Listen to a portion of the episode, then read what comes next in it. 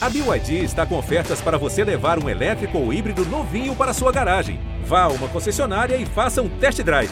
BYD, construa seus sonhos.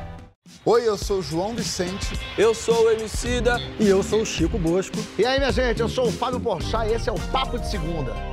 Vem é aqui, Papo ó. de Segunda Manteiga. começando na semana que marca o início da primavera. E cá comigo, meu Jardim das Delícias, João Vicente, Francisco Bosco e MC. É o começo da primavera e agora? Que é agora. Vai pingar agora. Que louco, porque tem um sabiá laranjeira que canta lá na minha janela, ele voltou, eu tava pensando que meu cachorro tinha comido ele, e ele voltou a cantar, e tá cantando no comecinho da O primavera. cachorro comeu sabiá? Não, meu cachorro ele é indisciplinado, né, mano? Ele é, Tem que voar enfim. alto, hein? É, não, mas o, o sa- Aí que tá, vou te falar um bagulho louco. O sabiá tem uma audição foda. Ele aterrissa porque ele consegue ouvir a minhoca vibrando. Não, é verdade. Na beiradinha do sabiá ouve a solo. minhoca? O sabiá faz isso, mano. E aí e ele tem um canto bonito e cada sabiá tem um sotaque Como é que seria esse diferente. canto? Ah, deixa eu ver.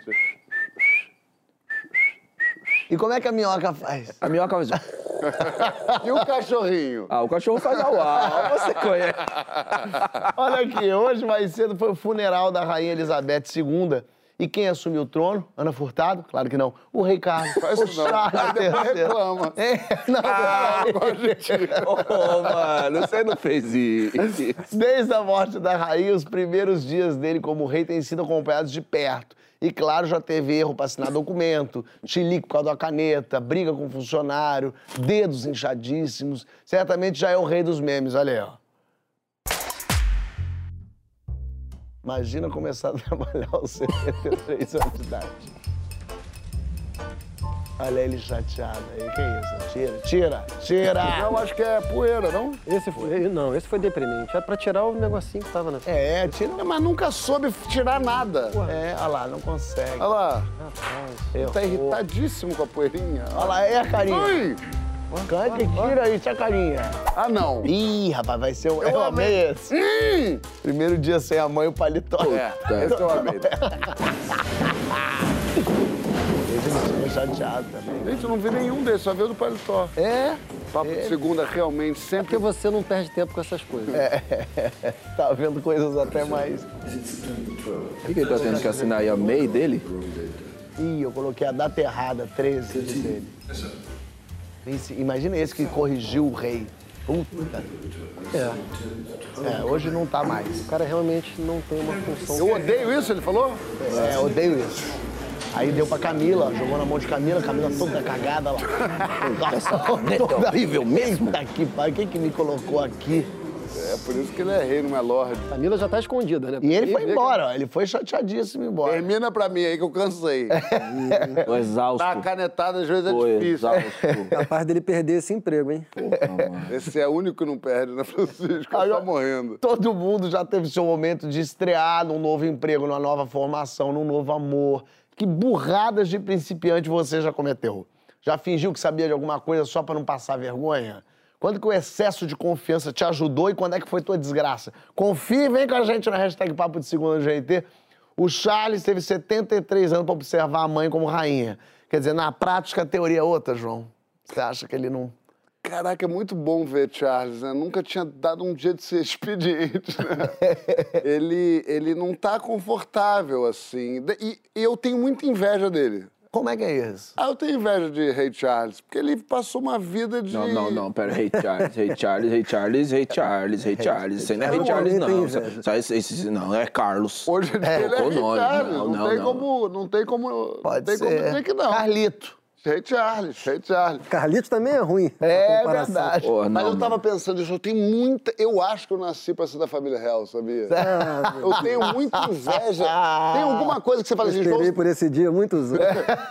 Você tem inveja de alguma coisa? Eu tenho inveja de, do, do Harry. Você queria morar em Ele Buckingham? vem aqui, ó. Ele tem nada. Esse é um. Cavalo bonito. Não, esse é um que não tem nada. Um, um item na agenda dele, ele não tem. Porque aí ele, a única coisinha que ele tinha, que era dar lá um dia de não sei o que, ele falou, não quero, abdiquei. E foi morar em Los Angeles, entendeu? E fica lá, eu gasto, sei lá, 20 milhões de segurança por mês, pra mamãe não deixa, vovó não me paga. Que coisa mais, ma- mais gostosa do que não ter problema, gente? Eu queria não ter problema. Queria eu acho que eu mereço. Mas é o primeiro, dia dele emprego, mas é, é difícil você ter o primeiro dia sendo observado por toda a população mundial que tá querendo Não, saber. não se seu emprego for a- a- preencher a data, né, Fábio? Não é que. Não é que ele Vai ter tem que descer lá e pegar um saco de cimento agora na frente de todo mundo. Não é que ele tem que resolver o problema de saúde pública da Inglaterra. Ainda assim, se ele tiver, já está resolvido. Ali o negócio não tá- Quero ver você rei no Brasil. Primeiro. Aliás, eu segui outro, eu vi outro de uma página que eu adorei, mudando de assunto. Hoje está solto, hoje, Hoje está aqui, ó. garoto, aqui tá aqui, Futebol ó. moleque. Hoje aqui me. Toca me voe. É. Agora, outro dia eu vi, cara, um Instagram de pessoas que se dedicam é, é, 24 por 7 pela volta da monarquia. Que interessante. No Brasil. No Brasil. Eles querem que volte a monarquia. Então eles vão lá, eu nem sei quem são, é a família real, sei que são os Orleans Braga, mas nem sei quem seria hoje esse. Então eles ficam lá falando monarquia, monarquia. Eu gostei demais disso, aliás, vale seguir aí. Vai ali atrás disso. Eu sou a favor da monarquia. Pronto, falei. Acaba esse problema, esse ano tá difícil. Vamos que vamos pela monarquia. E eu tô me candidatando a ser príncipe de alguma coisa. Olha aqui, a É gente, nosso príncipe. Aí, garoto. a gente tá falando de não saber lidar, de fingir que sabe, fingir que não sabe, mas você já ouviu falar do efeito Dunning-Kruger? Ih, gostei desse. Dunning-Kruger. Eu não sabia. O psiquiatra Rodrigo Martins Leite explicou pra gente. Bota aí. Quanto menos sabemos, mais achamos que sabemos. Essa é uma tendência natural da mente humana, de trilhar o caminho mais curto, vamos dizer. É como se fosse um truque cognitivo para sairmos na frente, na competição que é a vida real. O efeito Dunning-Kruger é um tipo de viés ou erro cognitivo em que pessoas despreparadas em determinado conhecimento ou habilidade se julgam ter mais capacidade do que realmente têm. Em algum grau, todos nós lidamos com isso em alguns momentos da vida, em nós mesmos. No entanto, o efeito Dunning-Kruger, ele se refere a uma situação mais extrema dessa situação. Pessoas justamente as mais limitadas e despreparadas que acabam julgando terem capacidades e conhecimentos acima da média. Essas pessoas, em geral, têm um modelo mental em que acreditam que o que elas acham, o que elas pensam e o que elas acreditam são verdades absolutas. Essas pessoas não param para se questionar, não param para pensar: será que eu estou certo mesmo? Será que é isso mesmo? Eu enxergo o efeito do Dunning-Kruger como um tipo de erro da mente humana, como tantos outros erros que a mente humana é capaz de criar, e contra os quais a gente sempre tem que estar atento.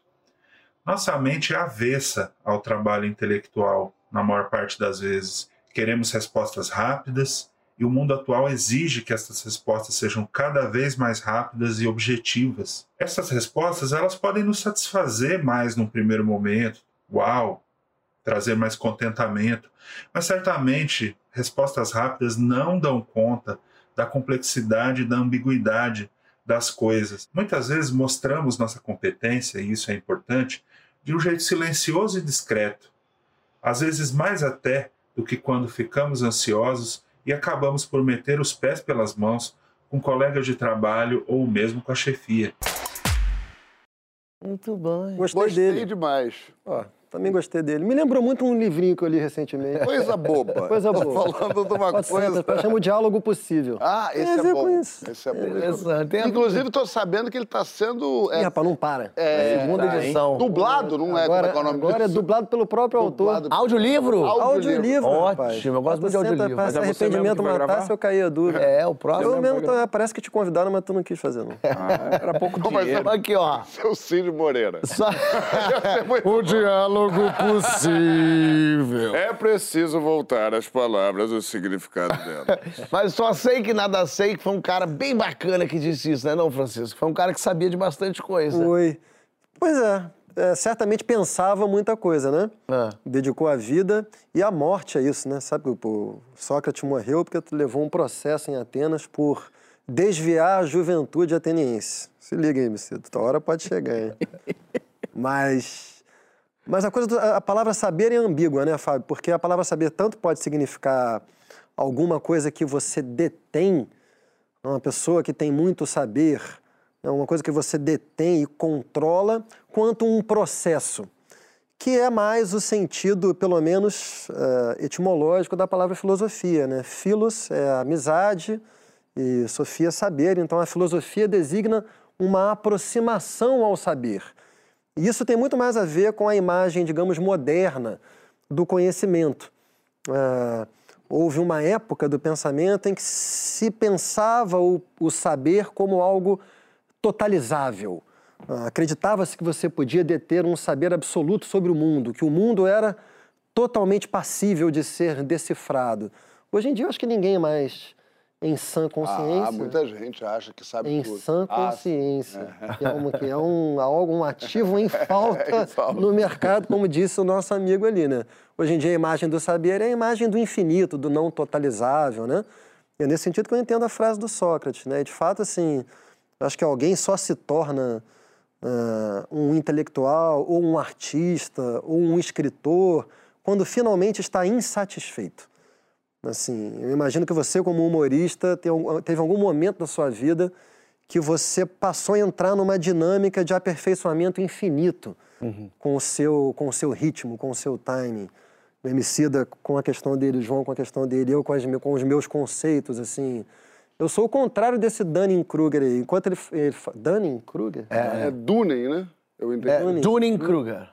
Eu achei que o João ia me zoar por causa do negócio de verdade absoluta, mas... Não, mas é que eu sei que não é. Eu sei que você não tem. Eu sei que você se questiona o tempo inteiro. Sim. E isso é uma marca de toda pessoa inteligente. É se questionar. é, porque não tem como você, você não ser humilde diante da realidade. Assim. A realidade é tão infinitamente complexa. É, e é, é- é a mesma frase, né? Só sei- quanto mais sei, só sei que nada sei. É quanto mais você vai num livro, você percebe que você não leu o outro. Que aí então você descobre que não leu o outro. Eu acho que é um lugar muito desconfortável. A dúvida é um lugar muito desconfortável, mas é um lugar que dá, pelo menos para mim, a sensação de que a gente está no lugar certo. Que, sem dúvida, não tem curiosidade, sem curiosidade não tem conversa, sem conversa não tem nada. Eu acho muito assim, eu vejo muito assim no, no debate político, por exemplo. Público e privado, os dois, direita e esquerda, os dois. A quantidade, e não estou comparando moralmente os lados, só estou comparando essa característica. Eu vejo tanta gente com tanta certeza e com tão pouca disponibilidade a se afetar pelo outro lado, pela conversa, que eu até estava pensando hoje assim, é, se eu tivesse que fazer uma imagem, eu diria que, que, que a certeza é a placenta do idiota, que alimenta, aquece, acolhe, faz crescer. Sabe? Eu, eu- eu- nada que me dê mais pena hoje em dia do que sentar na mesa de uma pessoa que tem muita certeza. Meu garoto. Ah, Meu garoto. o Caetano acha que formou ele. Quem formou fui eu. Quem formou fui eu. Agora voa, Cacatua, voa. Não, mas é porque é isso, assim, é, é sem. E, e, de novo, repito, não é confortável você pensar, pô, sei porra nenhuma do mundo. É desconfortável, mas gera tesão na vida, gera vontade de aprender mais, gera debate, conversa, gera a possibilidade de afeto, que eu acho que é o que move o mundo. Então, eu acho que o problema todo da polarização que a gente tem hoje em dia, né, que a gente uma conversa que não se encontra, cada um olha para um lado, é porque todo mundo tem certeza. Se senta dois com certeza, não vai para lugar nenhum. E é uma tristeza. Então, quando você se deita na possibilidade da dúvida, você é um ser humano muito mais feliz, E tem muito uma- mais ma- maior, grande. E tem uma coisa. eu- Mas Chiquinho, quando o Chiquinho faz assim, eu gosto. Brilhou. Não, dá uma aflição quando eu vejo gente com certezas antigas, inclusive. Gente que tem certeza já há muito tempo. Aí me dá mais agonia, porque parece assim, você não. vo- Você chegou a essa conclusão há 10 anos e pas- passou, então há 10 anos tu não vai atrás. Tem gente que tem não certeza do que nem viu. É, é isso aí. Viu? Certeza pelo outro, né? Tem muita certeza pelo outro. Tem. Né? É, é, você ouve uma pessoa falar que você gosta, você fala assim, e, e repete, mas com uma propriedade. Mas às vezes dá uma confiança. Aí, tudo bem, nessa coisa da certeza, a pessoa fala com certeza, ela sabe, ela tem a confiança. E às vezes ela, com a certeza do negócio completamente louco, pode ganhar de uma pessoa que não sabe direito, que tá meio na dúvida, porque ela fala, não, tem isso, aconteceu mesmo. A confiança faz você chegar no lugar. E a confiança, o falar alto e a, e a postura e o pé firme é também característica de quem não tem muita certeza do que está falando, mas quer provar que tem, né? Porque Citamos nomes ou não? não pode por causa da é, Mas- época mas- eleitoral. Mas, ambos estamos pensando na mesma. Mas, Cidola, nessa coisa de ter confiança, é, a vida vai desestimulando a gente. As pessoas que vão passando vão dizendo muito não. Até- Eu tenho até a listinha aqui. Steve Jobs, desencorajado por anos. Andy Warhol foi declinado por museus, falando que ele fazia arte amadora. Os Beatles tomaram não de gravadora. É, Fábio, mesmo eu já tomei não. você. Mas para! Para com isso, pelo amor de Deus. Aí, assim, o, o quanto, isso eu sempre fui muito curioso, assim, o quanto a gente tem que acreditar no nosso taco mesmo e ter a confiança, mas o quanto a gente também tem que ouvir.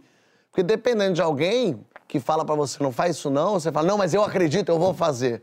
Isso é uma Então, faca de dois legumes. Eu tenho me pegado pensando muito nisso, porque às vezes a gente joga umas frases aleatórias pro mundo, falando sobre confiança e sobre acreditar, mas se sair cair no lugar errado também depende do que, depende de quem, É, total. né? Perfeito. É, parece um, um escapismo que eu vou te dizer, Lá vem. mas quem responde isso aí da melhor maneira é o tempo, Lá vem. sacou? E o bom senso. É.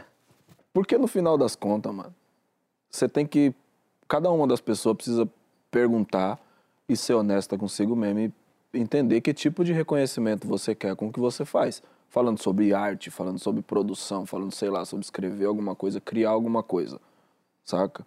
Que tipo de validação externa você quer? Porque, tipo, eu não comecei a fazer música porque eu precisava de uma validação externa. Comecei a fazer música era praticamente uma forma de terapia para mim. Era uma forma de refletir sobre o mundo, tentar entender o mundo é, e a partir dessa parada, sei lá, talvez eu tentasse ser um ser humano melhor baseado nessa reflexão. Hoje eu sofro muito, so- sofro muito é foda, né? Parece que eu saio daqui e vou chorar, né? Mas não, não é isso. Mas a questão é a dúvida. E eu não tenho problema nenhum com a dúvida é uma posição. A dúvida e a escuta é uma posição que ofende as pessoas hoje. Sacou? Essa coisa de você simplesmente não colocar o dedo na cara da outra pessoa e falar, mano, cala sua boca, você não sabe o que você tá falando. Em, situa- em certas situações, no terceiro bloco a gente fala mais sobre isso. Mas eu sinto que as pessoas elas têm uma expectativa de que todo mundo deveria entrar nesse mood que o João acabou de falar, dessa coisa do bater o pé aqui, não. E eu gosto de ouvir, mano. Eu gosto de ouvir porque eu considero que eu tô me aperfeiçoando. Minha insegurança, mano, minha, minha fragilidade, talvez, nesse sentido, ela me fez buscar muita coisa. Eu, eu, eu acredito nisso, acho que a dúvida move o mundo, né? Tem, tem duas coisas que a gente amaldiçoa pra caralho, né? Que é a preguiça e a fofoca. Mas você vê, o Mário Quintana, ele fala naquele livro da preguiça como método de trabalho. A primeira coisa que ele fala que é que a mãe da evolução é a preguiça. Porque se o ser humano não fosse preguiçoso, ele não tinha inventado a roda. E a roda é a mãe da ciência. Sacou? E a fofoca, mano, se a gente pegar o nosso Harari lá, o que, que ele fala? Que o ser humano só aprendeu a se juntar em grupo de mais de 150 pessoas por causa da fofoca. Esse é o famoso trecho sublinhado no exemplar do João Vitor. Porra, meu parceiro. ó. Não, isso a minha vida fez sentido. Quando eu cheguei nessa parte, eu falei, Uau, nem, nem continuou. eu posso, nem continuei, parei, é, é, um livro desse tamanho. Era um haikai o livro, né? É, e, e tem uma outra frase do, do Quintana também que eu amo, que ele fala que poesia é insatisfação. Um poeta satisfeito não satisfaz. A insatisfação, a insa- a insatisfação te coloca no caminho da busca, entendeu? A certeza, ela para você. A convicção, ela prende você no passado, tá ligado, mano? E a vida é movimento constante, sacou? E aí, o que que acontece? Todo mundo é vaidoso. Todo mundo começa também a olhar para esse passado e falar: não, mano, isso aqui tava certo, tá redondinho, tá fechado, não precisa mover mais nada aqui, entendeu? Só que a vida é movimento, mano. A situação é, ela vai se alterando e à medida que a situação vai se alterando, a gente precisa refletir sobre ela novamente. Esses dias eu vi um mano falando uma parada muito louca sobre o passado, saca? Porque à medida que você vai lendo, você vai começando a ganhar a complexidade de outros tempos. E aí você começa a olhar com um pouco mais de empatia pro passado e pensar, caralho, o passado ele foi tão complexo quanto o presente é. Entendeu? O passado foi o presente. nosso um olhar dia. agora é com a coisa que já foi resolvida, né? Isso, a gente olha pro passado e a gente acredita que as coisas eram muito pão, pão, queijo, queijo, pragmático, e tem muita camada, muita nuance. Não, não, não era algo que é, era muito diferente disso que a gente olha hoje. A gente acompanha, por exemplo, sei lá, a situação política e fala: esse cara não devia estar junto com esse cara porque as posições dele são antagônicas e foi assim durante a história. Mas existem circunstâncias nas quais as pessoas se juntam, circunstâncias nas quais as pessoas se separam. E eu já nem sei mais se eu estou respondendo a sua pergunta ou se estou viajando nas ideias. Mas você sabe essa coisa de mostrar segurança e tal? Quando eu fui começar a fazer talk show, é, eu fui conversar com alguns apresentadores. Eu liguei para uns para falar: olha, vou entrar fazer um talk show meu na TV Eu tô aberta. falando de João Kleber. Eu tô Eu tô falando de... Não, mas aí tem um negócio foda. Só, Ah. só vou cortar você aqui, mas aí você também faz o que você quiser da sua vida, que você é um homem livre. Entendeu? Aquele vídeo que, pô, circulou pra caramba de novo. Vamos falar que você no jogo. Ah, não, aí não. aí eu não tenho nem condição. Eu vou indo nessa. Você no jogo, pra mim, me vídeo, eu não tinha visto esse vídeo. Eu vou indo. Peraí, Não, porque vocês estão bem. Vai fazer link Tá, com o então tema, eu vai tá. fazer É link. porque, pô, ele, ele me puxou. É, E a tua mixtape? Depois fala dela. Ai, que- Mano, precisa de convicção pra caralho ali. Você subiu. Sem noçãozice. É psicopata. É sem noção do, do que, que era aquilo, mas tinha. Era o tinha- maior canal de televisão do país, no Jô Soares. Ainda é. Eu nem, pe- eu nem eu nem pensei, eu nem pensei, não foi isso. Na minha cabeça, é- mas tinha, tinha uma convicção de Quem quer eu fazer uma parada, sabia. levanta a mão. Você meteu um. Não, não, eu fui lá e pedi, não, nem nem perguntei, nem. Você pediu, Nem mano. Eu eu nunca mano. pediria. Mas eu também acho, não sei se eu pediria, mas eu, eu fui lá, a questão lá é que assim, eu tinha muita segurança que aquilo fazia muito. As pessoas já tinham rido muito daquilo na minha faculdade, em todo lugar que eu já tinha feito, já tinha feito aquilo 40 vezes pelo Uma menos. pitada de nada a perder. Nada a perder. Me ajuda, ajuda Muito, muito. ajuda exatamente. muito. E a falta de noção absoluta. Mas tinha, sim, uma convicção. Não é uma coisa, improvisa aí um negócio. Eu tinha um negócio que eu já tinha feito 40 vezes para público. Tava com domínio. E nas 40 vezes todo mundo tinha rido. Então, eu- bom, vão rir. Claro, a- olhando na hora eu percebi, caraca, não é que vão rir, é o Jô, é a banda, é a galera, gente que eu nunca vi. Falei, caraca. Mas não veio uma sombrinha assim, tipo, sei lá, vou nego dia assim, sabe? Confia. É que eu acho que a primeira vez o Nego Di foi citado na Rede Globo. Depois do Big Brother. É Parabéns. tipo, mano. Mas, é, mas tinha confiança nesse lugar. Mas aí quando eu fui fazer o, o meu talk show, eu falei, bom, vou ter um programa meu. Eu nunca fiz isso na minha vida, não sei fazer isso. Acho que vou conseguir fazer, mas deixa eu conversar com gente. Então eu pedi, liguei para pessoas que foram muito simpáticas. Luciano Huck, falei com Luciana Jimenez, que tem um programa na TV aberta. Fui falar com o Jô, é, fui falar com pessoas e com a Marília Gabriela, que era a maior entrevistadora do Brasil.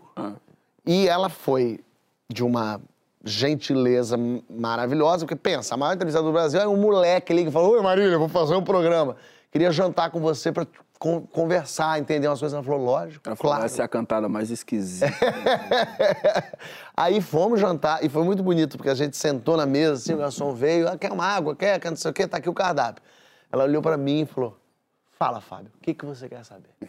e foi muito legal, assim, porque eu fiquei duas horas conversando com ela, e ela muito peito aberto e conversando comigo, mas tudo isso pra dizer que uma das coisas que ela me falou que marcou muito, ela, Fábio, se você estiver entrevistando uma pessoa, a pessoa falar de alguma coisa que você não saiba, não finge que você sabe. Fala, não sei porque talvez o público de casa também não saiba, e você é a interlocução com o público. Se o cara falou uma coisa, te deu uma explicação, você não sabe o que é, fala, não entendi. Fala, não entendi. Cinco vezes seguida, talvez você seja um imbecil, mas...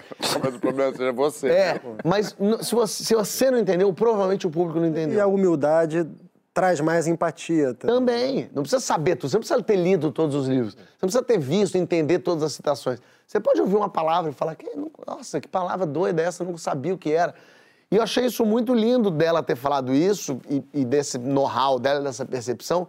E eu trouxe pra minha vida isso, não só pro, pro talk show.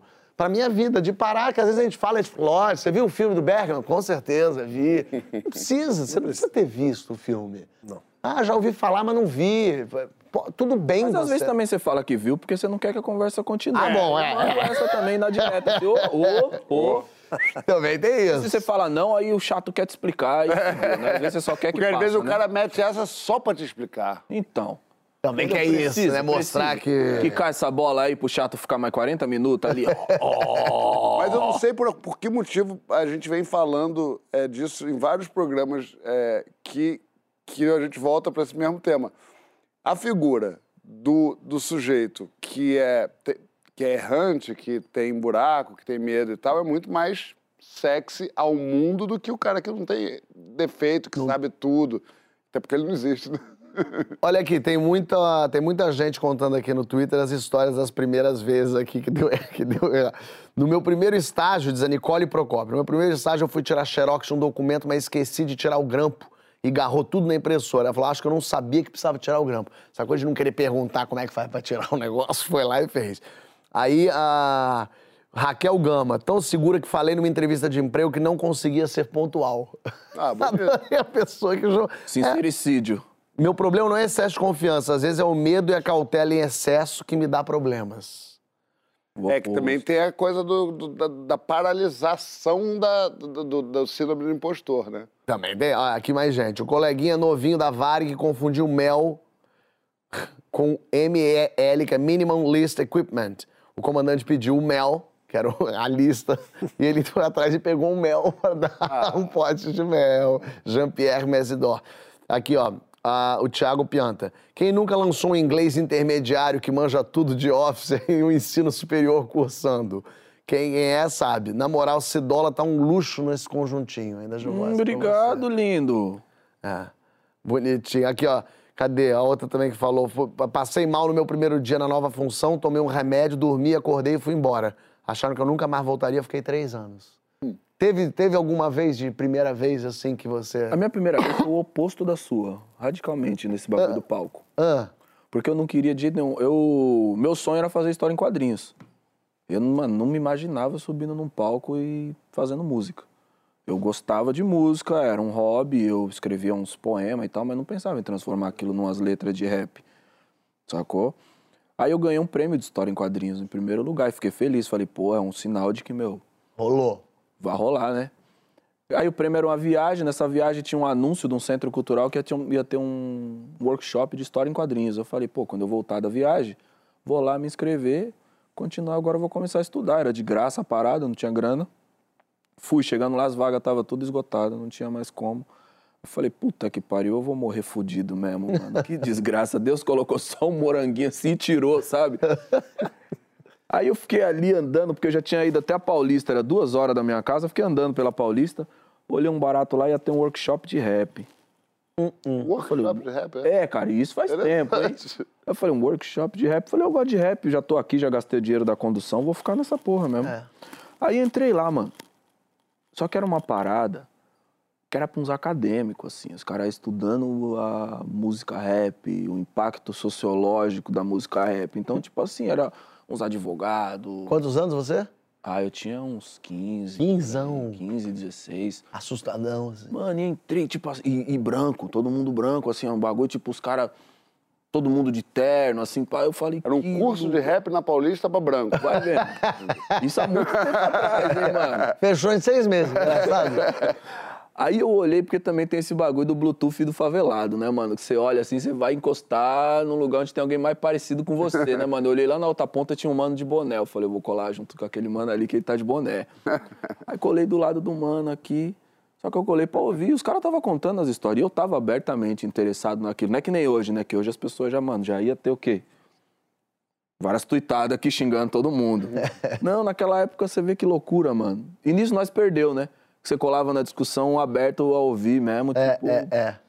Aí eu colei ali, sentei do lado do mano, e os caras falando, a cultura hip hop começou em 1973, e vai falando uns nomes, e eu tô aqui, ó. Hum, o mano do meu lado. Esses boy tá querendo tomar o rap da favela. Aí eu mandei o meu clássico. Ô. e continuei aqui ouvindo o bagulho, tava aqui recebendo as ideias. Aí o mano falou, tio, nós tem que fazer algum bagulho, esses boy tá querendo roubar o rap da favela. Aí eu falei, é foda, né? Esse é foda, me fudeu demais, tá ligado? Que aí virou uma concordância. aí eu fiquei aqui, aí eu pensei, mano, várias cadeiras nessa porra, eu vim sentar do lado do doido, tá ligado, mano? Não deu outro, mano, falou, vamos fazer algum bagulho. Me pegou pelo braço, saiu me puxando, mano, pro palco, e eu fui tipo... Não, não, não, não, não, não, não, não, não, irmão. Subimos no palco, o cara jogou o microfone na minha mão. para. Faz uma rima aí, mano. Fala pra esses caras a verdade. e eu. Ah, então ele falou, eu quero fazer alguma coisa pra Não, te mas ele levar no- fez. Ah, ele fez Não, também. antes de mim ele pegou o microfone e ele fez. E ele arregaçou, ele era realmente muito bom. Esse, esse cara, é Rael, não é ninguém. Não, pior que não, depois ah, tá. sumiu. Tá bom. Porque ele, ele, esse mano era doido das ideias mesmo. Nós foi trocando umas ideias assim, ele era tipo terraplanista. Sei. Desse nível, tá ligado? Ah. É. E aí você tá no palco, ele eu jogou tô o no microfone palco, e falou, ele vai. terminou a rima dele, ele arregaçou, jogou o microfone na minha mão. Eu catei o microfone, eu olhei pro povo. eu- Puta, o que que eu tô fazendo aqui, mano? Fiquei desesperado, não saiu porra nenhuma. Tá ligado? Nem falou. Só que era dois dias de workshop. Aí eu falei no segundo dia. Eu fui embora primeiro achando que eu era uma, uma desgraça. Falei, mano, eu não presto pra esse bagulho. O que, que eu fui subir lá, mano? Nada a ver. Aí fui embora pensando isso. Não, não vou nem voltar, uma vergonha. Só que chega. Era duas horas até em casa, né, mano? Dá pra pensar bastante. Dá pra Eu arrepender. fui pensando, eu falei, sabe o que eu vou fazer, mano? Eu vou escrever uma rima, porque eu já escrevo umas rimas mesmo. Claro. Vou voltar lá amanhã, vou fingir que foi de improviso, ninguém vai saber. Pô, ganhei. Voltei no segundo dia. A Playboyzada já abriu um espaço para intervenções, porque sabia que a indignação estava presente naquele salão. Aí chegou, não, queria que abrir um espaço aqui, o microfone aberto, foi lá de novo, eu e meu camarada. Puf, subimos. Aí tu já mandou um... Esqueci tudo. Ih, Na hora que eu peguei o microfone de novo, todo mundo vral, agora vai vir. Saiu nada. Aí passou, deu uns quatro compassos assim, mano. Aí começou a vir umas palavras na minha cabeça. Eu fui rimando. Fui rimando. Quando eu vi, eu fiquei ali, mano, uns dois, três minutos rimando. Eu falei, eita porra. Mas aí já não era o que você tinha preparado. Não, eu esqueci tudo. E o mais louco é que depois as pessoas vinham falar: Nossa, mano, você improvisa pra caralho. E eu falava: E foi improviso mesmo, viu? Eu até... Se eu contasse. Foi igual quando eu perdi a virgindade.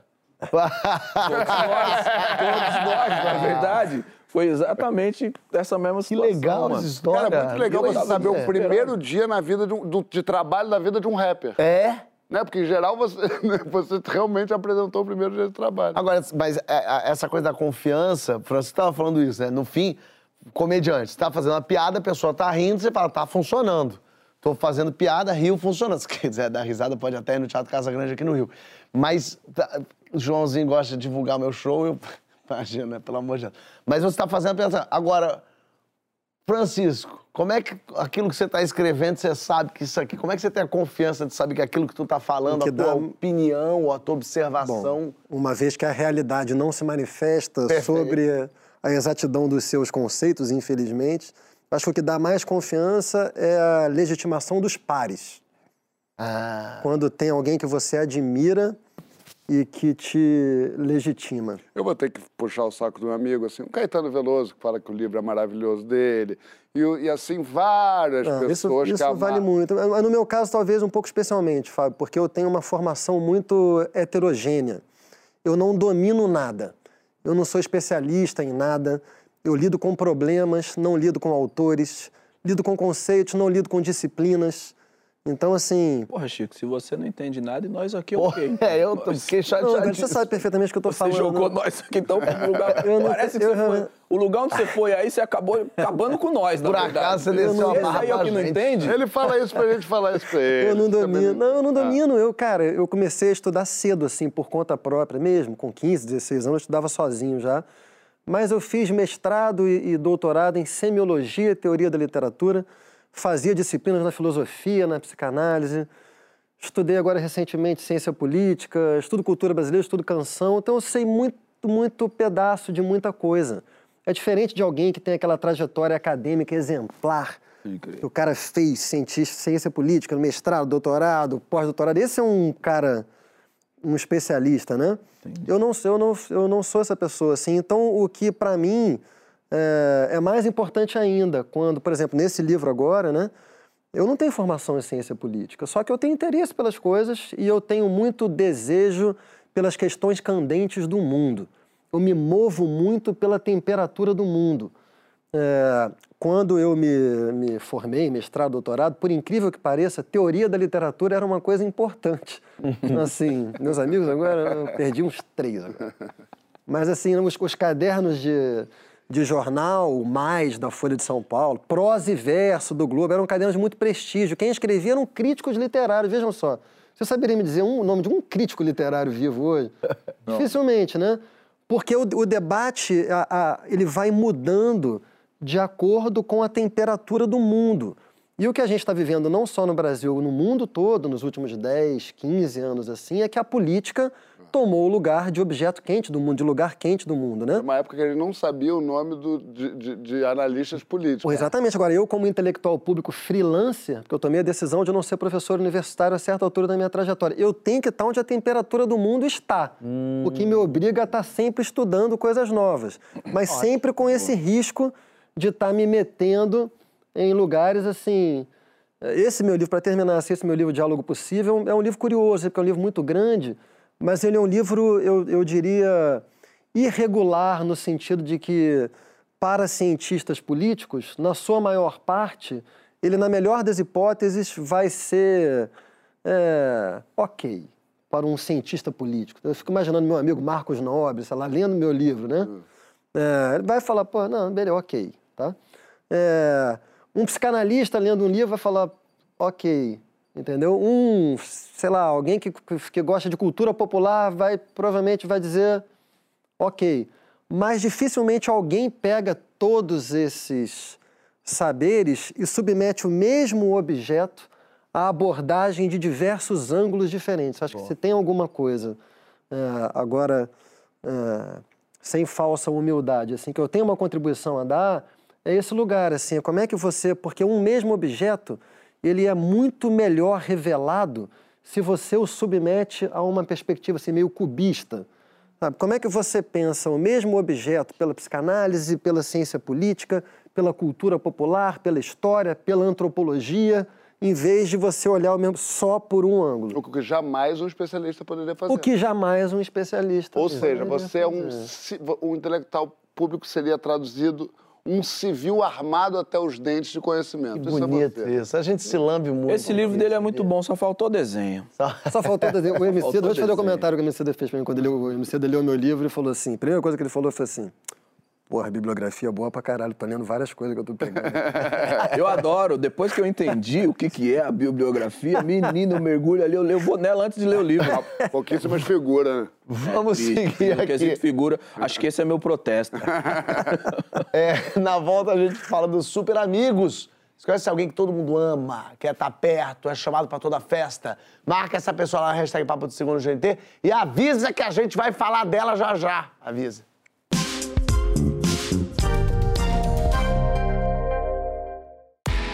Gabinete de esquiva direto. Um, calma, que é ali. Não.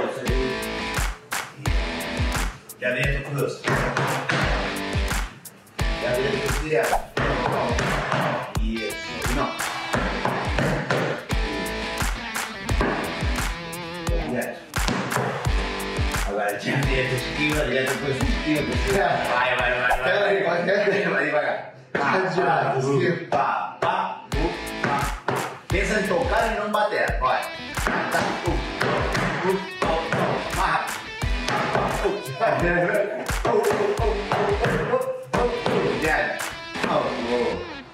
Samba rock, mano. É, Me né? lembrou muito o Sugar Ray Leonard. Não é? Roy Jones Jr. Eu escola- achei. Escola bailarina. É, Eu me vi agora por um segundo, eu falei, Popó? É. Isso. Não, mas isso aqui Podia é o quê? Terceira aula? Essa é a quinta aula. Já estamos em quê? Na oitava? Não, essa aqui estamos na sexta mesmo. Cuidado com o Whindersson. hein? Te pegar. Não, mas tá indo bem, tá indo Tá bem com. Gonçalo de Speed, meu amigo, uruguacho. Sim, sim, ótimo ele. Gostei. Me ajeitou no boxe. Agora é assim, a gente tá de volta. Na, na aula 40 tu tá voando. Você acha? Eu acho. É isso que vai acontecer, então. A gente voltou com um papo de segunda, hoje em versão somente amigos, ou, ou melhor, super amigos. Essa é a palavra que alguns estudos têm usado para classificar pessoas que têm ultra facilidade em fazer amizades. Essa que todo mundo ama, quer ter por perto. Aparentemente, elas têm um traço em comum. Chama-se apego de segurança. Elas confiam que vão ser gostadas e acabam sendo mesmo. O que, que faz alguém ser mais ou menos gostável? Hein? Você confia ou desconfia de que vão gostar de você? Conta na hashtag Papo de Segunda no GNT. Tem toda uma teoria por trás dos apegos, mas a premissa básica é bota na cabeça que as pessoas gostam de você, que elas acabam que vão gostando de você. Funcionou assim na tua vida, Joãozinho? Cara, funcionou. Acho que depois de mais velho, que eu comecei a ter segurança, comecei a entender minhas qualidades sociais ali. E aí, sem falsa modéstia, eu acho que eu tenho qualidades sociais. Tá com quase 40 já. É, mas, mas eu... É 39 É, tal. não, mas É. 40. Eu, eu, eu acho que. Mas eu acho que a minha maior qualidade é a escuta. De verdade, assim. Você escutar, principalmente hoje em dia, eu acho que é um grande. E óbvio que não é uma, uma, uma técnica, é porque realmente eu sou fofoqueiro e eu gosto de saber das pessoas. Então eu pergunto muito. Outro dia eu tava. Eu, eu- eu- um amigo meu que eu fiquei amigo na pandemia, é, ele. O pai dele, é ele não conhece o pai dele. O pai dele foi um caso com a mãe dele que ele nunca conheceu, um cara de fora do Brasil. E aí um dia, nosso quinta vez que a gente estava junto, eu falei, teu pai, como é que é com teu pai? Ele, pô, meu pai, tananã, tananã e tal. Aí, três dias depois, ele falou, João, que loucura, né? Que, que loucura, eu nunca, eu não falo com ninguém sobre meu pai, nenhum amigo meu sabe do meu pai. Falei, mas por que você não conta? Ele falou, não, porque ninguém pergunta. E teu pai? Eu acho que é uma característica minha, de, de fofoqueirito mesmo, que eu tenho de querer saber. De fifi. É, Eu não acho que é só isso, não, João. Deixa eu, eu vou fazer um um elogio. Para mim, o João é o mestre da arte da conversação. Hum. O que não é uma coisa óbvia. A, a conversação é o próprio elemento das relações sociais, das amizades ou das relações triviais, né? Eu, por exemplo, não me considero um bom conversador. Conversação é uma arte muito específica. Assim, eu sou um bom palestrinha, se você quiser. A minha fala é, em geral, uma fala pública. E, às vezes, mesmo no espaço da amizade, vocês já devem ter sentido isso, talvez vocês não sejam cruéis ao ponto de falar que eu estou falando a verdade nesse momento. Mas, às vezes, mesmo no espaço da intimidade, eu estou falando uma coisa que eu poderia estar falando no jornal, entendeu? O João não, o João não. O João... Olha lá, filha da mãe. O João, o João é um Acho cara que- admirável também. É o João, é, uma outra coisa, tudo bem. Mas o João é um cara que sabe conversar, velho. Conversar é uma arte. Conversar é uma arte que entretém, envolve afeto, não deixa a palavra cair. É, o que é uma habilidade extraordinária, inclusive aqui no programa. Eu fazer o programa do lado do João me dá uma serenidade, velho. Você sabe que em algum momento Imagina se vai... esse programa sou eu e Emicida, por exemplo. Acabou, velho. e até longos momentos de. Pode crer. É um Monty Python, um involuntário. Então é engraçado, assim, cara, que o João tem essa coisa assim, porque, sei lá, Fábio ou Emicida, ou mesmo eu, cada um de nós aqui desenvolveu habilidades específicas nos seus respectivos campos, que são socialmente valorizadas, em determinados ambientes mais, em determinados ambientes menos, e que fazem com que a gente chegue num lugar e, em determinados ambientes mais, outros menos, tenha mais atenção. A gente, a gente sabe que vai ter uma atenção pelas habilidades pelas quais a gente é reconhecido. O João é mais do que isso, assim, o João é a habilidade dele é a própria matéria da relação social. Isso é uma coisa realmente muito rara, João, e que faz as pessoas se sentirem muito à vontade É, eu ao seu lado, assim. Mas eu- Evidentemente, agora para falar a verdade, desde que essa é a premissa fundamental, ele queira gostar. Exatamente. E aí já nivela. Já é uma média de corte Porque altíssimo. quando não quer, é a pior, pior pessoa do mundo. Acabou, É tudo acabou. o contrário do que eu falei. Absolutamente, exatamente. Isso também acho muito louco, como ele que vira um interruptor, assim, né? Quando ele não quer gostar. Muito raro. Ele chega muito. Umas características. Quando eu já vem se aproximando, o João, eu tô com uma pessoa que eu sei que não vai rolar, eu já falo, tchau, tchau, deixa eu ir embora. Ele vai te odiar. Eu já vou embora, porque se odiar vai atrapalhar a minha vida tanto. Mas sabe que uma Sabe que coisa. eu gosto da li- liberdade dele de fazer isso aqui, ó. Muito legal, seus novos amigos, hein? Não, outro E dia. a atenção que ele planta em mim. O Não, porque, pensa que essa bem. pessoa fez? Não, mas são, são cinco anos de programa? Cinco. Cinco anos. de- E eu ensinei muita coisa pro Leandro, entre elas abraçar, sorrir.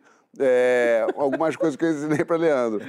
Menina, ontem o Whindersson Nunes do nada. Vídeo com o Whindersson Nunes, esse menino que eu amo, que eu se- criei.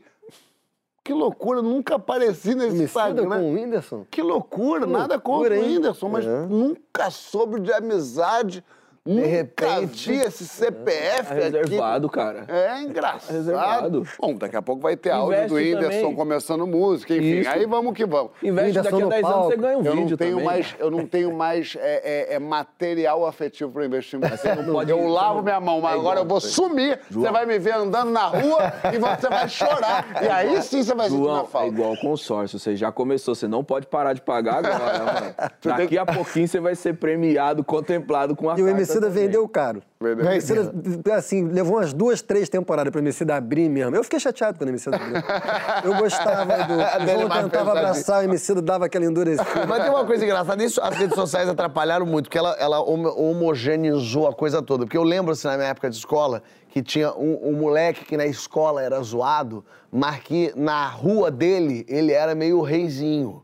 No clube ele era um cara importante, mas não sei aonde não é. No play ele era um imbecil.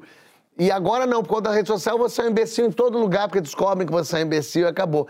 Mas é, é muito interessante ver pessoas também sendo diferentes em ambientes distintos. Eu vejo, por exemplo, minha irmã, quando tá com minha irmã Alice, quando ela tá comigo, ela tá em família, é muito difícil se sobressair, porque eu falo muito, minha mãe fala muito, minha avó fala muito. Então a Alice que também fala, mas ela é na dela. Quando ela tá no grupo de amigas dela, ela é a mais legal das amigas, ela é a mais falante, ela fala. Eu penso, olha que interessante, essa pessoa saiu desse lugar, foi pro outro e de repente ela, to- ela virou uma super amiga naquele grupo. Eu ali. usava muito isso. Eu saía da escola onde eu era zoado, chegava no clube e falava, na, na escola eu sou rei.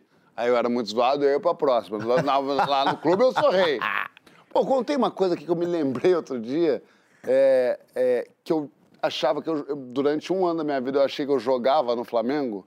Como O assim? quê? Que eu jogava no Flamengo. Como Nunca assim? contei isso.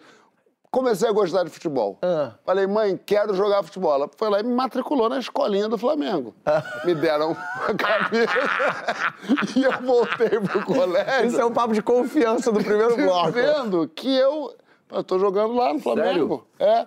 Eu não entendi que. eu- Achava, até um dia que eu vi um outro cara com a mesma camisa que eu, eu vi que não era titular, e aí todo mundo caiu. Mas eu achei durante um ano. Eu falava na escola, falava, eu tô, tô jogando lá no Jogando no Flamengo. Flamengo. O Lourenço acha que eu fui jogador profissional. Ah, é? E eu não me aproveito disso, assim. E eu falo, não, Louro, eu não, eu não fui jogador. E todo amigo dele que vai naquela papai foi jogador profissional. Mas ao mesmo tempo, imagino, por exemplo, agora MC. Agora Emicida é a a nova Xuxa. Então as pessoas querem ser seus amigos. As Eu pessoas. não sei se a nova Xuxa é a melhor. Poderia forma. ter Eu- outras. Eu, eu não sei, vou deixar em aberto Vou aqui também, porque eu gosto de, de ver outras perspectivas. Mas eu entendi, É. eu me compreendo, me completa. Eu aceito, Eu eu, aceito.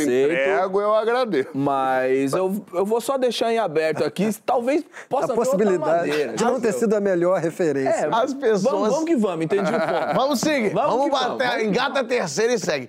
As pessoas querem que você esteja nas festas, nos eventos, nos lugares. E aí, como é que é essa forçação de você agora ser. Porque você é um cara mais caladão, mais quieto. Você não me parece o cara que chega na festa. "Ê!" Mas existe uma forçação para que você agora seja um super amigo. No fim das contas, o Whindersson, você. Olha essa aí, olha que legal isso está acontecendo. Não tem um- um lugar que você tem que ficar um pouco desconfiado quando você hoje vira um super amigo, por exemplo? É um ledo engano da parte delas que eu vou virar essa pessoa. São dois problemas, Acho que achar eu e já- deixar de achar. Acho que eu já dei indícios o suficiente para que elas concluam que isso não vai acontecer, entendeu, mano? Primeiro que eu faço a coisa que mais afasta as pessoas, que é tipo assim, tô eu e você aqui. Eu sento e abro meu livrinho. Segundo que você não bebe. É. Não bebo. É verdade. Verdade, faz toda a diferença. Não, até que dou uma bebiricada, mas muito raramente em casa, em ambiente que eu tô, tipo. tô seguro, né? Porque hoje a pessoa não pode entrar sem eu deixar. Sacou?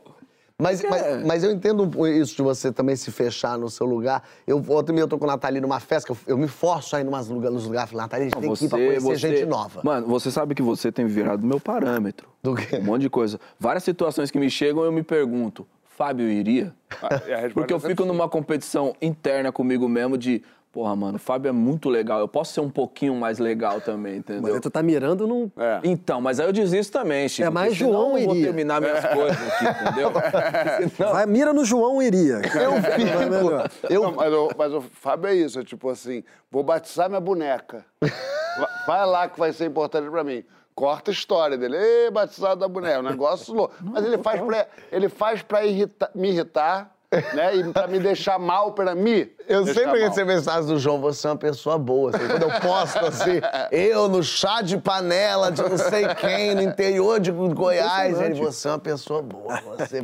Mas, eu- Mas posso fazer uma pergunta pra você? Peraí que eu ia falar Hã? Essa que você mandou agora há pouco do jogo de vôlei da menina que você foi. Eu falei, imagina você vai no lugar e tá o Fábio Porchat jogando, jogando vôlei. Filha da Não, Glaucia, assisti- assistindo o jogo, jogo de vôlei dela. Tinha que ir assistir. Eu queria perguntar uma coisa pra Era que eu ia falar alguma coisa. O que, que eu ia falar? Não sei. Eu comecei a falar e tu me tirou. O que que é, do que, que eu tava puxando o assunto mesmo? Você. Na festa. Do assunto. Da Xuxa. Ah, da festa. Não, Da é só então um negocinho. que eu falei, que eu falei pra Nathalie, eu me forço a ir nos lugares pra conhecer gente, conhecer gente diferente. Aí eu a gente tava numa festa, até a festa que a gente tava outro dia. E aí tava. Rafael Portugal tava também. Aí fiquei eu, Nathalie, Rafael Portugal e Vanelli, mulher dele. E a gente ficou. Daqui a pouco eu falei, gente, a gente não pode vir pra uma festa, tem um monte de gente que a gente não conhece, e ficar conversando só entre a gente. Vamos circular e conhecer gente. Vamos puxar assunto. Vamos falar que de repente tem ali, ó, ó, ali de repente tem uma. Olha uma Juliette surgindo. Vamos conversar com a Juliette ver o que acontece.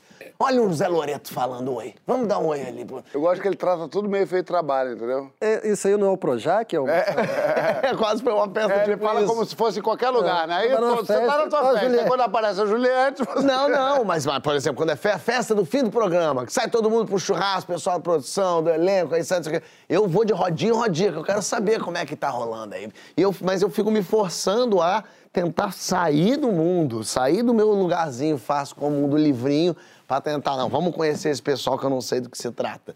Pra tentar fazer amigo, Sair da bolha. sair da bolinha. Fala, pergunta. É, não, Leandro, Leandro é um cara é, é, desconfiado com pessoas. Podemos botar assim? Boa definição. Não é tipo. Com o ser humano em geral, É. assim, nem sei se o projeto é esse o sucesso todo que falam. E você me disse uma frase que eu, que eu conto a todo mundo e levo pra vida, que é quando alguém pergunta pra, pra, pra Emicida, e aí, Francisco Bosco é legal? Mentira, em geral é gente que ele conhece menos. Fulano é legal? Ele fala, comigo é. Que, que está implícito. Comigo é fácil ser, hoje em dia. Né? Comigo tá. Sim. Né? Hoje em Sim, dia é a, Marina me pergunta muito, fulano é legal? Aí ela já, ela mesma já responde, é não, com você sim, mas você acha que essa pessoa é legal? Eu falei, aí já não sei, tenho minhas O que, dúvidas. que você acha que te fez ficar. É personalidade? Foi a vida? Por que, que, que te faz ser esse bichão do mato? esse tigrão? Essa Juma marroada? Eu ia falar isso, a nacional? Juma.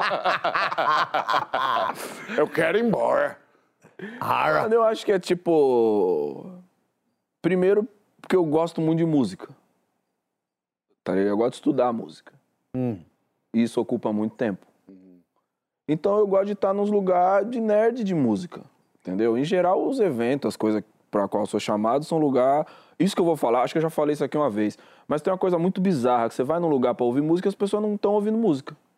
Você vai, tipo, num show e as pessoas querem conversar em cima do show. Eu odeio que, tipo, eu esteja vendo um show, pra mim é super desrespeitoso, tá ligado? Uma pessoa tá se esgoelando de cantar com o bagulho que é a vida dela e vem alguém que fica assim, ó. Mas o que que você tá achando aí se Brasil traz mesmo esse ano? Rio de Janeiro, muito mais que São Paulo, né, MC? Sim. Rio de Janeiro, eu não sei como é que teatro de música sobrevive no Rio de Janeiro. assim. Porque parece que tudo é ocasião para virar encontro social. É, e, e parece, pra mim, e não é só porque é um colega de trabalho agora. É porque eu, eu- tenho essa relação, eu gosto de ver, eu gosto de. Eu sinto prazer vendo a performance. É, e pra essa pessoa que quer cobrir o show com a conversa dela, parece que eu tô sendo extremamente arrogante. Mas eu não tô sendo arrogante, eu tô sendo respeitoso com quem tá no palco. Mas cria um monte de situaçãozinha dessa, sabe? Esse tipo de coisa onde eu tô ali por uma coisa. Se eu não, se eu não posso fazer aquilo ali, aí, como diz os velhos, boa romaria faz quem fica em sua casa em paz. Agora, deixa eu pegar carona nessa. O MC da fala que fica em casa, que gosta de música e tal. Esse negócio de solidão, ficar sozinho, é muito ambíguo. Outro dia até o João estava falando sobre isso aqui um pouco, assim. Mas eu queria valorizar essa dimensão do, do estar só, na companhia das intensidades, ah, por exemplo, da arte. Assim, né? Você está com o seu piano em casa, você está estudando em casa, você está escrevendo em casa, eh, sozinho. As pessoas valorizam um pouco, assim. Parece que é uma que é uma tende a ser visto como uma dimensão negativa da solidão, como pode ser uma dimensão super afirmativa, né? Quantos grandes escritores solitários, quantos grandes artistas solitários, porque estão na companhia das maiores intensidades, né? Tem uma, uma coisa muito bonita do, do Deleuze, uma das páginas mais bonitas da história da filosofia para mim. Ele falando sobre a questão da doença dos artistas, assim, como é que tem toda uma tradição em certos períodos mais, por exemplo, período romântico, né? De artistas frágeis, com um corpo muito frágil, artistas que morrem cedo, artistas doentes, raquíticos, tá? aquela coisa assim. E ele fala que o artista é uma figura que é, dá o corpo para capturar as intensidades da vida. É, o, que, o que é a arte para o Deleuze é você conseguir capturar a, a, a, a vida que está pulsando aqui. Como é que você captura a vida que está pulsando aqui e prende ela dentro de um meio? A página escrita, a música, é, a piada, né? Mas tudo é, você tem que ter uma força enorme de conseguir capturar a realidade, que é uma coisa viva por definição, e colocar num meio estável e morto por definição, a página, a tela.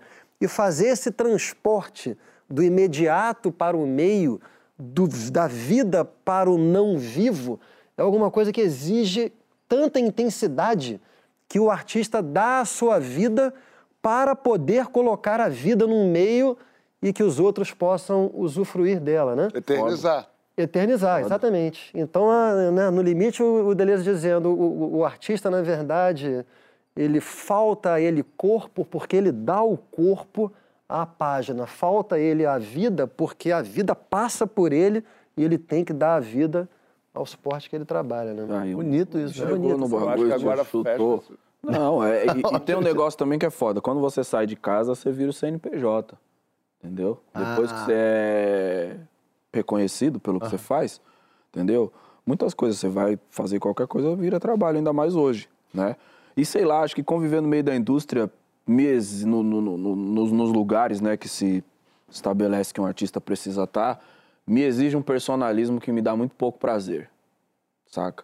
Talvez eu devesse ser mais egocêntrico nesse sentido, assim. E eu acho que não, eu gosto de ser um observador, saca? Outro dia encontrei um amigo meu e tem esse comportamento meio doentio. Eu encontrei com um camarada meu aqui no Rio. Ele falou, não, vamos ali que nós vai tomar um negócio, vai estar tocando samba. Eu encontrei com ele. Ele simplesmente não falou comigo. Durante uns cinco minutos ele fez isso aqui, ó. Ó quem eu vou encontrar agora. Aí foi lá ele. Aí eu falei, ô, boa tarde, mano. Ele, o homem tá bravo hoje, hein? o homem tá bravo hoje. Saca? O mano ficou trocando uma ideia na, no- na live, sei lá, que ele tava fazendo no stories dele. E é isso aí várias vezes. Entendeu? Então eu pego minha flautinha lá, eu preciso melhorar mesmo, entendeu? Estou começando a achar que a Xuxa era uma boa referência. Talvez Michael Jackson. Eu, eu, eu, o Michael eu, Jackson. eu, eu, me- eu acho que eu cheguei lá no dia que o Emicida começou a ir na minha casa e ficar de moletom sentado assim, ó, comendo os hambúrguer, ele falando, vai, vai, pega ali a água pra mim. Ele virou, né? Você ficou ali se sentindo bem. Né? Sim, eu não costumo fazer isso, não. A única casa que eu vou é a minha. e a mim. É, agora eu vou na sua. Ela reclamou do feijão. Reclamou, porque tava ruim. Tava ruim. Ah, não, mas é que ele pe- pegamos um dia ruim ali também. Ele teve, selecionou rápido. É, foi mal, foi Né? mal. Selecionou rápido. Eu fiz aquele papo de carioca, passa lá em casa amanhã, é, duas da tarde lá. Ele, onze e meia, é, acordei com 13 ligações.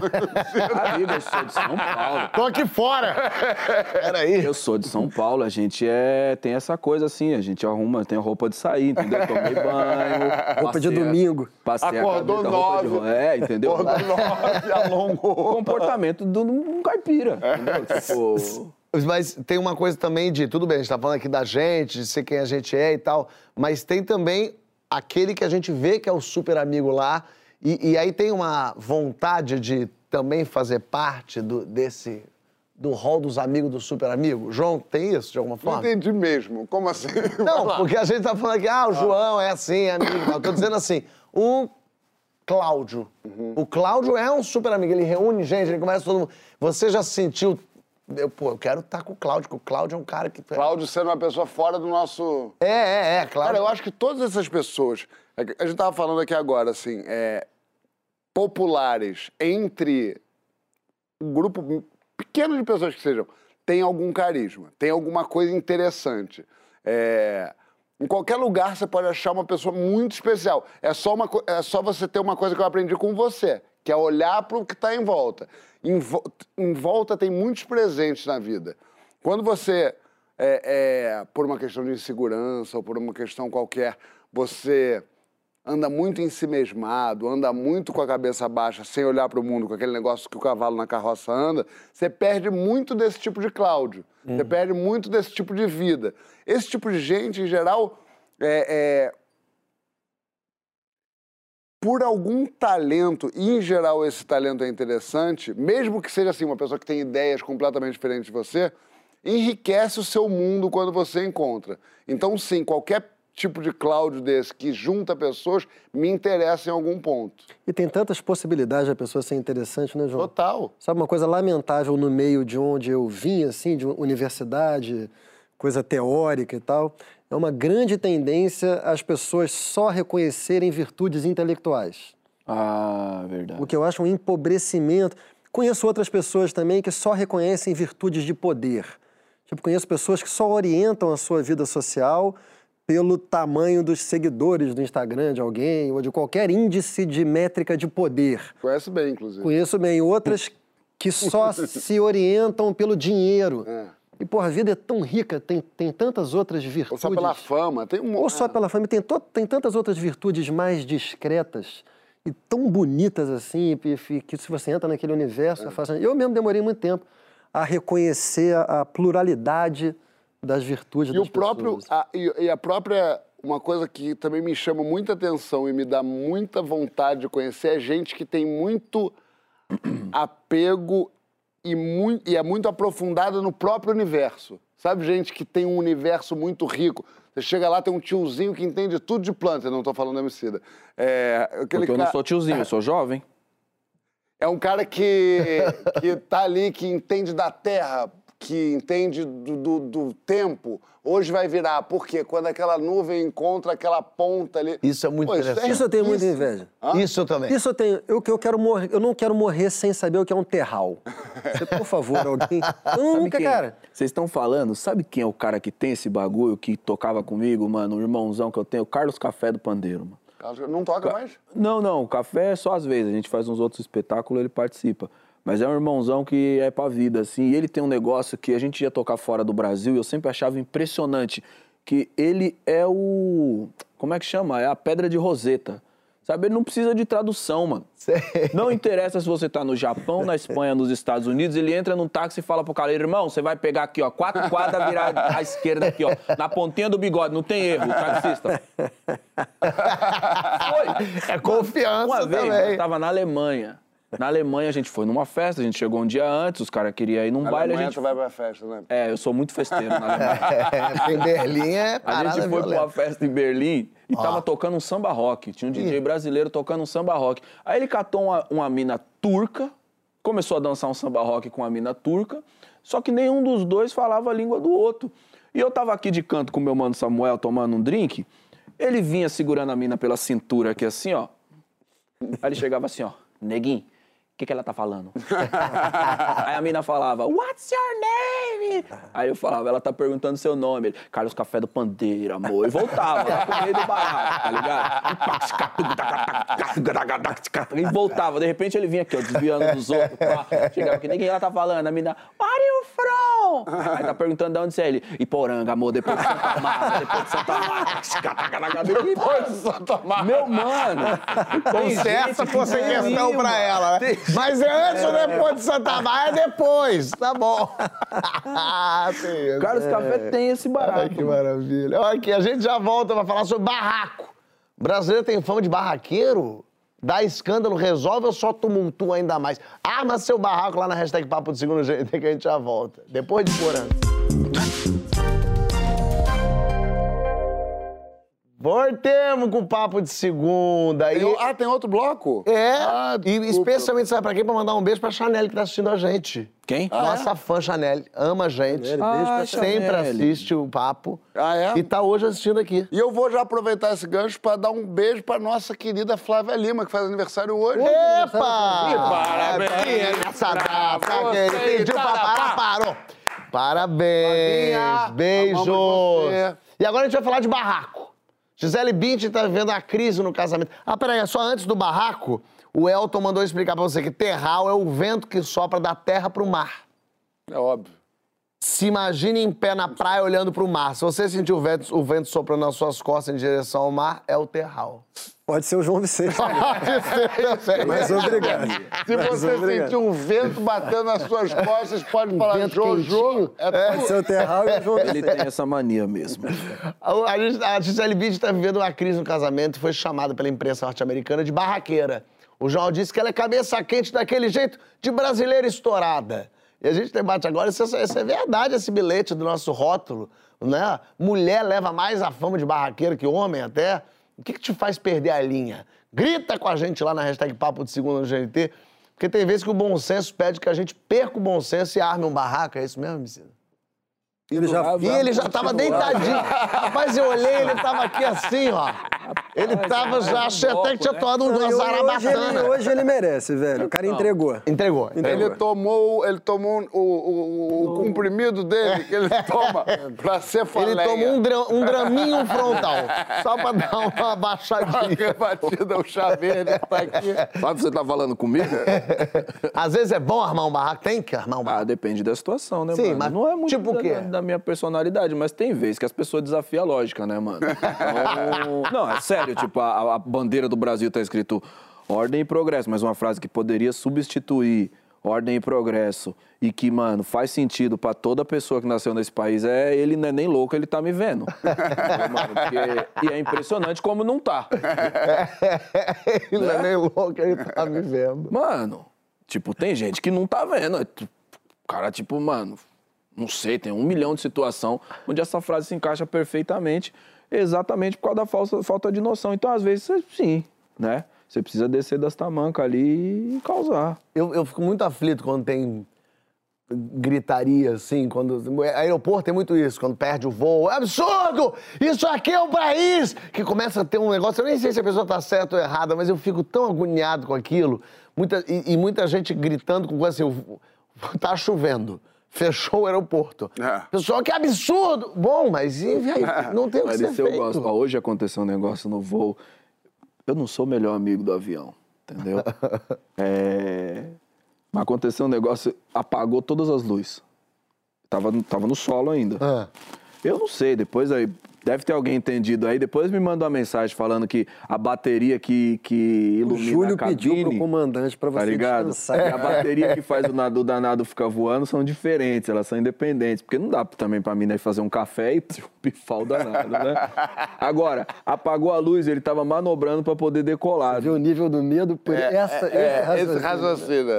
Não, eu fui pra onde minha cabeça foi pra eu ficar em paz, né? Agora, o louco é a tensão que se estabeleceu e o pessoal que tava indignado aqui começou a falar, isso aí não se faz. Aí não- Mano, tava doido pra fazer um barraco. Ele devia ter colocado aquilo pra fora, entendeu? Mas ele, mas ficou esse verniz da, da, da elegância, da civilidade. E as pessoas, não, isso não se faz. Ela, ela tá... E o negócio vai subir assim, e acabou de piscar, todo mundo viu Não, e é muito bom, né? Que, que a- o, o, o verniz da civilidade, que se a pessoa tiver certo, ela vai morrer. Morrer, mas ela vai ser elegante. Não, vai mas tenho Discreto charme da burguesia. Vou lá morrer, mas bom. E esse negócio de assim, você abaixa o volume no 3, mas sobe duas oitavas. E aí a pessoa fica assim, ó. Isso não se faz.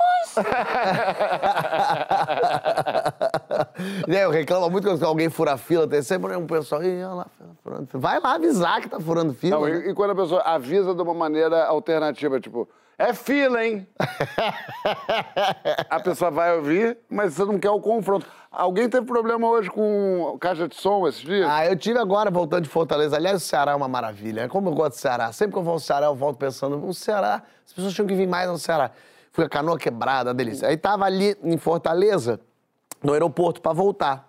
Sentei ali pra esperar o avião. E na minha frente um senhor com o celular aqui ouvindo música, mas não é que ele tava ouvindo, ele tava ouvindo uma música na casa dele. No talo. No talo. E eu achei até esquisito. Eu falei, Que é a música que é para? Fábio Porchat. é barulho. É, vê? Ritual, né? E aí eu pensando, será que é uma brincadeira isso? Porque a pessoa não pode fazer isso, né? No meio. Não, era ele ouvindo mesmo normal. E ele não tava mal encarado, ele só tava ouvindo. E eu falei, bom, eu vou falar com ele. Vou falar, você pode diminuir um pouco a música? Mas ao mesmo tempo eu pensei, eu vou arranjar Vai dar confusão. Se esse cara falar, não, vou, eu ouço que eu que. Aí eu vou criar essa briga. Eu, eu fui embora, eu preferi nem, nem chamar atenção. E tava todo mundo incomodado. Mas eu levantei, andei cinco cadeiras pra lá, fiquei quero preferir. Eu tenho esse bagulho também, mano, de tipo assim, você pensa dois passos pra frente também, porque se a recepção não for a melhor, aí eu vou ter que peitar também, entendeu? É isso, que o cara fala, eu ouço mesmo. Aí você vai falar o quê? Então tá bem, senhor, pode ouvir sua música. Você vai falar o quê? É, Tu um merda. 99% das vezes, isso é, são dados que eu chequei, rechequei, é, que você puder evitar o princípio, a fagulha da- da- do problema, melhor. Porque numa discussão, é, você vai tomar uma palavra desagradável, é o mínimo. Numa briga, você vai tomar uma lanhada, é o mínimo. Ou no máximo, se você for um homem que nunca tomou porrada, como diria o poeta, você vai machucar sua mão, no mínimo. É, é sempre, é sempre melhor não. Agora, vai falar isso pro galinho desesperado É. quando. Porque é isso. Eu acho que bate muito numa coisa do senso de justiça, da falta de reconhecimento, que nosso querido Francisco fala muito. Quando um sujeito puxa o celular e começa a ouvir uma música alta, você fala, ele não está me reconhecendo como um ser humano que está aqui no mesmo ambiente público que ele. Isso é muito agressivo. Você sentir que a pessoa está cagando um balde para a existência dos outros seres humanos ali, dá vontade de você falar.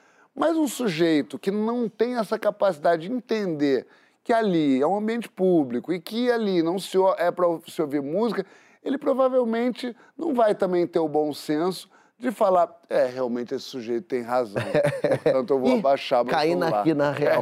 Meu pai tem um negócio. percebi que esse volume tava alto.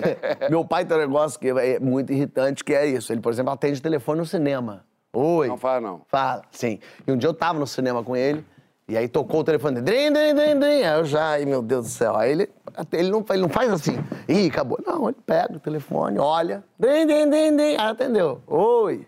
Tudo bem, não falou oi, mas falou oi, fala. Trim, trim, trim, trim, já me perdeu Não. completamente. E aqui eu do lado aí, todo mundo já olhando pra ele.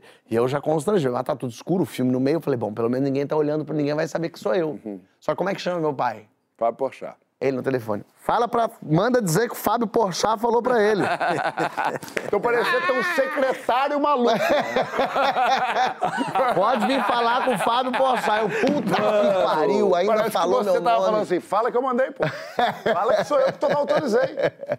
O brasileiro é barraqueiro? Não, por que que você tá perguntando pra mim? Não Eu- perguntei, eu falei pro Ah, João. falei Pergunta você. pra, pra, pra, pro raio que eu parto, babaca. O brasileiro é barraqueiro. Porque ultimamente a gente tá sendo mais. O povo lá fora tá hoje achando a gente meio A agressivo. gente é quente. A gente é, cabeça, é. a gente é latino, cabeça quente, é isso? Não, acho que, eu acho que tem outros países, não todos, evidentemente, mas tem outros países que eu acho que há mais confiança nas regras e que as regras resolvem os conflitos. Como aqui as regras são muito frágeis, cresce a possibilidade de a mediação dos conflitos ser privada, sem um consenso quanto às regras que deveriam A organizar. subjetividade pode reinar É. mais. né? Então acho que é, acho que é Mas eu mais acho que todo lugar tem um lugar que a espinha explode. Então, assim, você vai pro, pra Inglaterra. Nossa, chiquérrimo. Né? Vai lá ver o estádio de futebol. O pessoal quebra a porra toda. Mata. É, então, cada lugar, eu acho que tem. Eu acho que. Muito boa explicação do Francisco, a subjetividade aqui impera, né? Então as regras são meio. É, famoso, aquela história que eu acho que eu já contei, de eu chegando no Rio, morava em São Paulo, o cara roleteou um sinal vermelho, eu falei, ué, esse sinal aqui, ele falou, é, botaram agora, mas não pegou. Maravilhoso. É o único lugar do mundo onde o sinal vermelho não pega, né? É, ele foi. Até rolou mês passado, mas agora não. Mas às vezes parece que é isso que o Brasil é armado pra dar confusão, pra ser errado. Eu contei isso pra vocês quando eu cheguei de viagem e aí tava meio atrasado até pra vir pro papo. Foi ah, quando eu tava voltando de Israel. E aí, tinha uma, por acaso, cheguei 8 da noite na segunda-feira, achei que ia entrar tranquilo Galeão. Uma fila enorme pra passar lá no coisa do passaporte. E era uma fila, e tinha uma, uma fila assim realmente imensa. E eu entrei na filinha. Só que tinha uma placa em cima que era brasileiros para a esquerda, onde estavam na fila, e estrangeiros para a direita. Só que ao mesmo tempo é uma placa que tem. E tá passando gente. E o brasileiro tem aquela coisa de. Você não se deu conta de que aqui tem uma fila enorme e aqui tá andando. Você deve ser mais malandro que essas 100 mil pessoas que estão na fila. Mas tudo bem. E as pessoas iam indo. Mas de alguma forma também você tá passando andando, você não olhou a placa para saber. Chegava lá na frente, a pessoa via a fila, ela não voltava e pegava a fila. Ela abria uma outra fila e começava outra fila. Só que aí você se ferrava, que você tava na puta da fila. E tinha uma mulher atrás de mim, com razão, que ficou chateada e querendo falar: amigão, tem fila aqui. Você vê a placa e vai... Aí começa, porque daí realmente a organização não era boa. A menina falou e avisou: ó, tem a fila aqui, você fica vendo. Você não viu que tem a placa lá? Só que o cara que não tinha visto por acaso falou: não vi placa nenhuma, não sou. E aí começou uma briga com essa mulher que tinha razão, que estava chamando a atenção, do cara que não tinha visto a placa, de gente que chegou agora e falou: não tem placa nenhuma, não. E começou, e aí, de repente, essa mulher que tinha razão virou alvo de todo o resto, começou a. Cala a boca, fala baixo aí você que tá gritando. É o quê? E aí, os, os seguranças tiraram ela. E o pessoal, olha aí, passando na frente, você. E aí gerou uma confusão enorme. Eu pensando, que loucura, gente. É exatamente o que eu Pela falei, eu quis falar. placa. É, é pela falta de, de- da expectativa, da confiança que todas as instâncias envolvidas num processo estão agindo de boa fé. Se você vive numa comunidade assim, você olha a placa. É. Você não vê duas filas, você vê duas filas, uma grande e uma pequena, você vai olhar para O alguma Estado sinalização. O Estado vai cuidar Você de você. tem uma É. confiança de que tem boa fé, de que tem alguma sinalização, você vai obedecer. Como não tem, aí, velho. É, é- é a República do Farinha pouco, meu pirão primeiro. Sim. Mas tem uma coisa, aí pensando no caso da Gisele, tem uma coisa de, Ih, mulher barraqueira. O que Só no caso da Gisele, fala. É, porque mulher barraqueira e homem foi tirado do aí, sério. Aí não tem antropologia social, aí é gênero puro. Puro, É, puro é preconceito. suco de, de, de Puro misoginia. E xenofobia. Ah, ele por ser brasileiro. É, não, por ser, mulher, por ser latina, americana. preconce- é. Preconceito regional, e Regional preconceito de e gênero. preconceito de gênero. né? Mas aí, tentando jogar uma pimentinha. Não, ela é casada com o Capitão América também, né? É. É difícil ali. Mas ao mesmo tempo, assim, o brasileiro. Por isso que eu perguntei do coisa do brasileiro ser esquentado, assim. Quando você tem uma característica de um povo, ah, o latino tem sangue quente, isso é xenofobia ou é uma constatação Mas de um isso é uma povo? situação privada, né? Ah, sim, no caso Não tem dela. nada a ver com as situações que a gente está falando, né? É, Ali tá dizendo dela, É, não. deu um ataquezinho de. Ser esquentado em situações privadas não tem nada a ver com ser mulher, ser homem, ser trans. É configuração inconsciente. Não tem nada a ver. É, no caso da Gisele. caso de Gisele. Enfim, liguei pra ela hoje, o dia inteiro ela não me atendeu. É. tudo. Não, mas é isso, assim. é, são pessoas públicas, é, é, mas ao mesmo tempo é uma, é, um- é uma coisa que acontece com todo casal. Né? O conflito de expectativas, desejos, e tal, é, é, queria que fosse assim, não é assim, então, mas eu quero assim, meu desejo é esse, aquele é, vai ter que se acomodar. E Gisele, eu acho que. Eu acho que essa parada dela ser casada com o Capitão América também pega ali no, no fim. E, e também o fato dela ser a Gisele Bündchen, a.k.a. a mulher mais bonita do mundo, né? Então acho que tem uma coisa ali de... é, eu, eu sempre sinto que essas pessoas perfeitas na, na- na descrição sempre tem um povinho esperando pra cair. Que estão ali, ó, na primeira a gente vai pegar, hein? Vai, segura que tá caindo. Eu acho que já chegou um pouco a hora da Gisele. Aí sempre, né, estofado por preconceito de gênero e xenofobia regional. Mas essa coisa de vamos esperar pra ver como, quando cair, porque o ser humano gosta da treta, Emicida. Aliás, tem o motoboy da treta, E passa e fala, ó, falaram de você ali no... Não sei se você viu. Que ele quer ver o circo pegar O fogo. Júlio mesmo. É. Tá Bom, não depois a gente assim, fala não. disso. fala Júlio, assim do ser humano de Bilac, assistente pessoal de Aliás, aliás, pessoal. mandar um abraço pra Bilac aqui, Ah, Birigui e, todos vocês e Catanduva também. Que é logo de- antes de Santa Marta. Logo depois de, de Cachoeira. Mas tem, mano. E as pessoas sentem um prazer de ser o emissário de uma. Da de mata começar, né? De começar um, um desentendimento, né, mano? Tem essa parada mesmo. E. Mas vou te falar, tenho maior preguiça disso, mano. Tu- Mas tu consegue fugir ou tu cai um pouquinho? Às vezes eu caio, sabe? Eu caio no. Não, eu não falei, caio, não. Você? Aí às vezes eu Ah, caio um vem. pouquinho. Se eu compro teus barulhos, você mesmo vem. Eu, não, Flá- eu, eu- eu agora comprei a parada do João. O Fábio é insuportável. Insuportável. É Peraí, Não, o gente. cara fala. Chega chateado, cheio de razão. É. Aí o Fábio, ah, mas Ele mete a ser. Madre Teresa. Chato, É. chato. Não é outro, é outro dia aí o humorista aí sem graça falou da gente. Aí ele, aí ele, aí a gente discussão no grupo, o cara, o cara foi e não e ainda assim é, é covarde, é, é oportunista. Depois dele. saiu num comercial falando o contrário. Mas enfim, comprou a briga com todos nós. Sete minutos depois, que história é essa? Poxa, meu irmão. Mas a gente tem que compreender, às vezes a pessoa tava num mau Tem, momento. Vem, só vem, só Entendeu? vem. Só vem, só vem. Já comprei coisa, dos caras aqui, já comprei dos caras. Mexeu com a gente, mexeu é Power Ranger. Aqui a gente briga em grupo e é o seguinte, qualquer coisa é Megazord. Tio. Mas aí, de repente, o Megazord tá sem o braço. Por quê? Porque o Fábio tá lá, amigão, abraçando o monstro. Abraçando o monstro. Porra, Mas não, mas às vezes eu caio assim. Chega, Fábio, acabou o programa.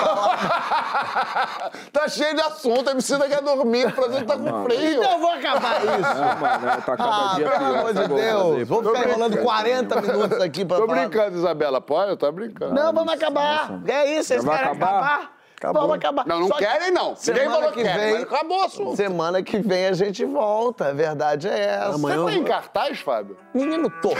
De sexta a domingo no Teatro Casa Vai Grande. tomar E aí? esporro que vai ter que pagar direito autoral. É. Até a semana que vem, minha gente. Beijo. Semana que vem é o último papo antes das eleições, eu nem acredito. E a gente vai poder falar? Vai se ganhar. Eu vou falar do que eu vou, quem eu vou votar, posso? Depende. Não, ainda não. Calma, deixa eu decidir pra ver se é primeiro turno ou dois, aí a gente vê. Tá bom.